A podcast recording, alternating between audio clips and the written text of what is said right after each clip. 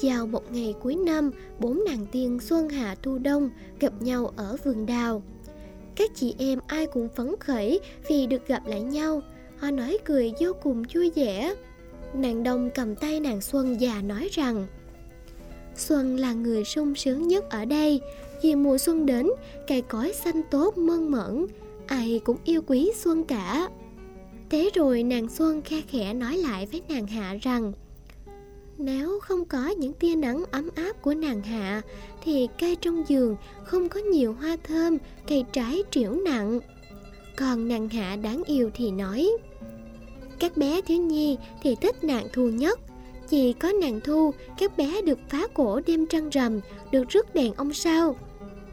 Nàng đồng thấy các chị nói vậy, mặt nàng buồn buồn. Nàng cho rằng mọi người đều yêu quý các chị của mình Còn mình thì không được ai yêu quý. Thù đặt tay lên vai Đông, thủ thỉ. Sao em lại nghĩ vậy? Có em mới có bập bùng bếp lửa nhà sàn Có giấc ngủ ấm trong chăn. Sao lại có người không thích em được?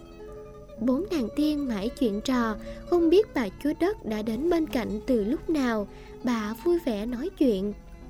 Các cháu mỗi người một vẻ Xuân làm cho cây lá tươi tốt, hạ cho trái ngọt qua thơm, thu làm cho trời xanh cao, học sinh nhớ ngày tụ trường.